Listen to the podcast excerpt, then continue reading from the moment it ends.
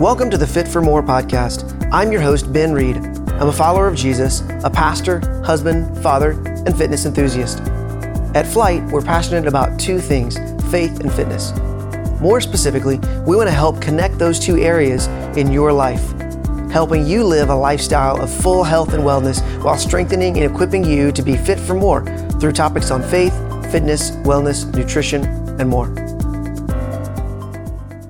Well, welcome back to the Fit for More podcast. This is episode two, and for the next few episodes, we're actually going to be looking at at your health. Really, it's total health. Um, what does it look like to be healthy in all the major areas of our lives, from physically, spiritually, emotionally, mentally, relationally? Um, and you really can't be totally healthy if you neglect one of those areas. If you just completely ignore one of those areas, it's pretty close to impossible to be healthy across the board. And so um, I really can't wait to dig into each one of these things with you. But today, uh, we're going to kick off looking at our total health by diving into our physical health. I mean, Flyte Sport is a fitness company, right? And so it makes uh, a lot of sense that uh, we start out by looking at physical fitness. But, you know, we are always trying to bridge the gap between fitness and faith. And so whether you're, um, you know, a fitness enthusiast or or not, you've stumbled on this podcast because you maybe want to try to bridge that gap yourself. And so maybe the first question that you would ask is, does God really care about our body or does he really just care about our spirit? Um, you know, maybe you'd say, gosh, why should I even work out? Why should I care about my fitness? Um, aren't there more important things? Aren't there more eternal things to care about? And does God really, really care about our physical bodies or does he just care about um, the way that we spend our time, energy, and our resources that fuel our spiritual uh, health. Let me, let me take you to a couple different verses that I think um, fly right into the face of this and say that actually God really does care deeply about our physical bodies. Um, one is uh, it, it's from 1 Corinthians 6, verses 19 and 20, and you can look this up on your own. I'm going to read it to you, but um, it's this concept that our body is a temple. Um, and if our body is a temple, um, then the form um, should follow the function. The form should determine the function. Um, if we are formed in the Im- image of God, if we are a temple, um, then we should take care of our bodies. If we really believe that that is a true concept, then it should determine how we uh, take care of our physical lives. Uh, let me read it to you. Uh, 1 Corinthians 6, 19 and 20. It says, Do you not know that your bodies are temples of the Holy Spirit who's in you, whom you have received from God? You are not your own. You were bought at a price. Therefore, honor God with your bodies. Um, I think that's pretty clear. Um, it says our bodies are temples of the Holy Spirit. Basically, like our bodies are this building, this constructed thing that houses the Holy Spirit. Um, you are not your own. You're bought with a price. Um, God purchased even your physical body um, for His own. And it says, therefore, honor God with your bodies.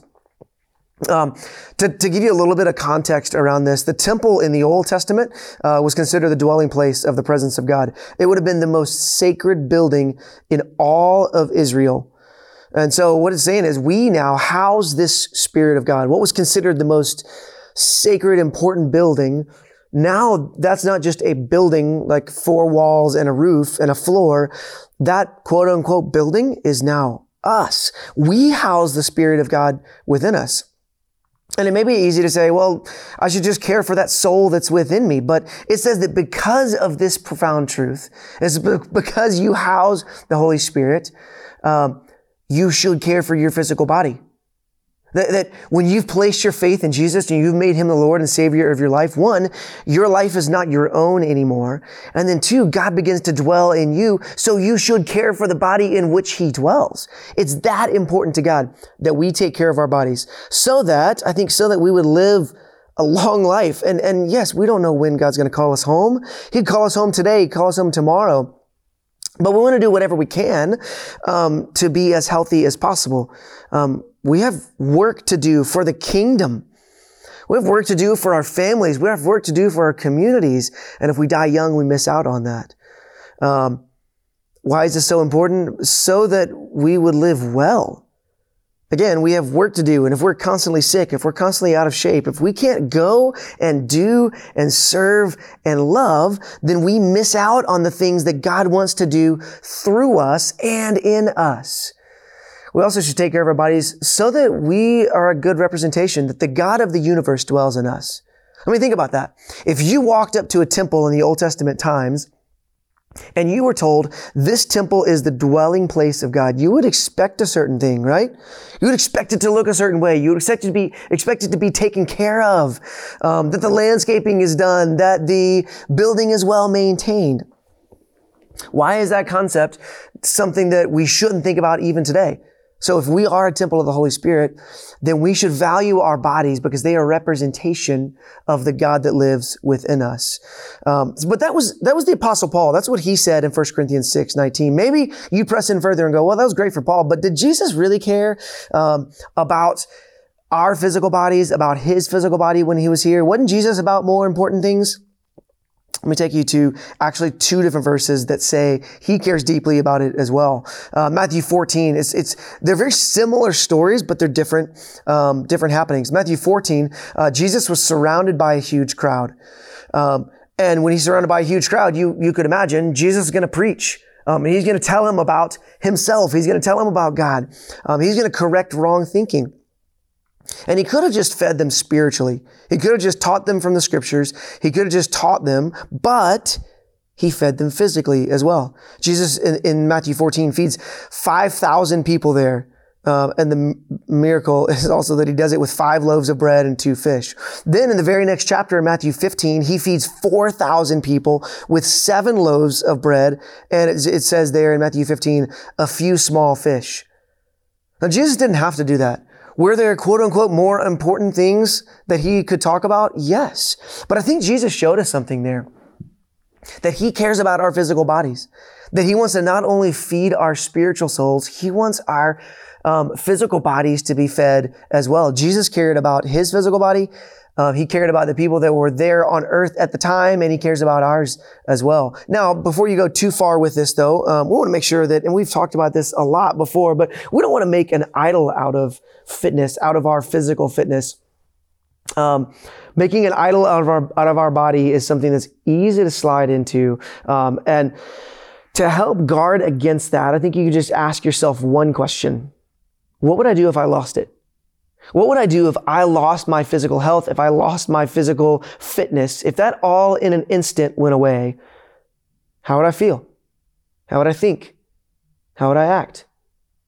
See, anything that you can lose has the potential of becoming an idol. So make sure that you're not bowing down to the idol of your physical fitness, but you're bowing down to the God that your body houses. That's a, a, massive distinction there. I don't want us to get so lost in that. Yes, God cares about our physical bodies. And I'm going to talk about how we actually can rightly think about our bodies, but make sure that we don't slide into this um, idolatry of fitness. So, how should we rightly think about our bodies? How can we begin to develop this theology of the body? Um, I think it's a really important question, and there's two verses I'm going to take you to here. Um, again, Read along with these if you want, or just jot them down somewhere and you can read them on your own. Galatians 6, 7 through 9 says this. It says, Do not be deceived. God cannot be mocked. A man reaps what he sows. Whoever sows to please their flesh, from the flesh will reap destruction. Whoever sows to please the Spirit, from the Spirit will reap eternal life. Let us not become weary in doing good, for at the proper time we will reap a harvest if we do not give up. So what does it mean to to sow to reap to so to please flesh. That's what it says. It says to sow to please flesh. Um, I think what that means is that we just eat what we want. We live like we want. We please our own flesh, our own bodies, um, and we just live, eat, act exactly like we would want to in our natural flesh. See, it's when we push ourselves physically that our physical bodies begin to honor God. Not that we can't have times of sitting and resting and relaxing. We, we can and we should have those. But verse 9 says, let us not become weary in doing good, which that goes well beyond our physical fitness. But I do believe that it includes the fitness of our bodies. And the cool uh, consequence of that, the, the um, outpouring of that is that we will reap harvest if we do not give up. So if we only live to please our flesh, if we only live just to do the things that we want to do, um, and we pursue laziness, um, we pursue pleasing our flesh, then we don't honor God. But if we don't give up in, in this, then we will reap a harvest. Second verse I want to take you to is Romans 12, verses 1 and 2. I'll read it to you. It says, Therefore I urge you, brothers and sisters, in view of God's mercy, to offer your bodies as a living sacrifice, holy and pleasing to God. This is your true and proper worship. Do not conform to the pattern of this world, but be transformed by the renewing of your mind. Then you will be able to test and approve what God's will is, his good, pleasing, and perfect will. It says to present your bodies as a living sacrifice. There's, this is a picture that's really in, in direct contrast to the Old Testament way of sacrifice. It's kind of like this oxymoron. See, sacrifice was supposed to be dead. It was a sacrifice. So um, when it's sacrificed, it no longer lives. But this says to offer yourself as a living sacrifice, meaning a sacrifice daily to put your own needs, your own agendas, your own feelings, your own physical pleasure to the side as a sacrifice. And that in doing that, that is pleasing to God. In fact, it, it kind of paints this picture that when you do that, this is worship. And I know we think, you may think worship is singing songs, and that's part of it. You may think worship is going into a, a, worship center an auditorium and singing and hearing teaching and, and all that goes into a quote unquote worship service. And, and I think that's part of it. But here in Romans 12, we see that when we live as a living sacrifice, when we sacrifice daily to put our own self to the side, this is worship. And this would include our physical health. It says, don't conform to the pattern of this world. Um, this will be drifting towards things that are unhealthy, whether that's foods or rest or lack thereof rest um, or laziness. So don't be conformed to the pattern of this world, but be transformed by the renewing of your mind. That's a key phrase there. Isn't the hardest time that you find to work out? Maybe this is just me. The hardest time that I find to work out is when I just don't want to. It's not simply when I'm tired or simply when I'm busy. Um, it's that when I lack that motivation.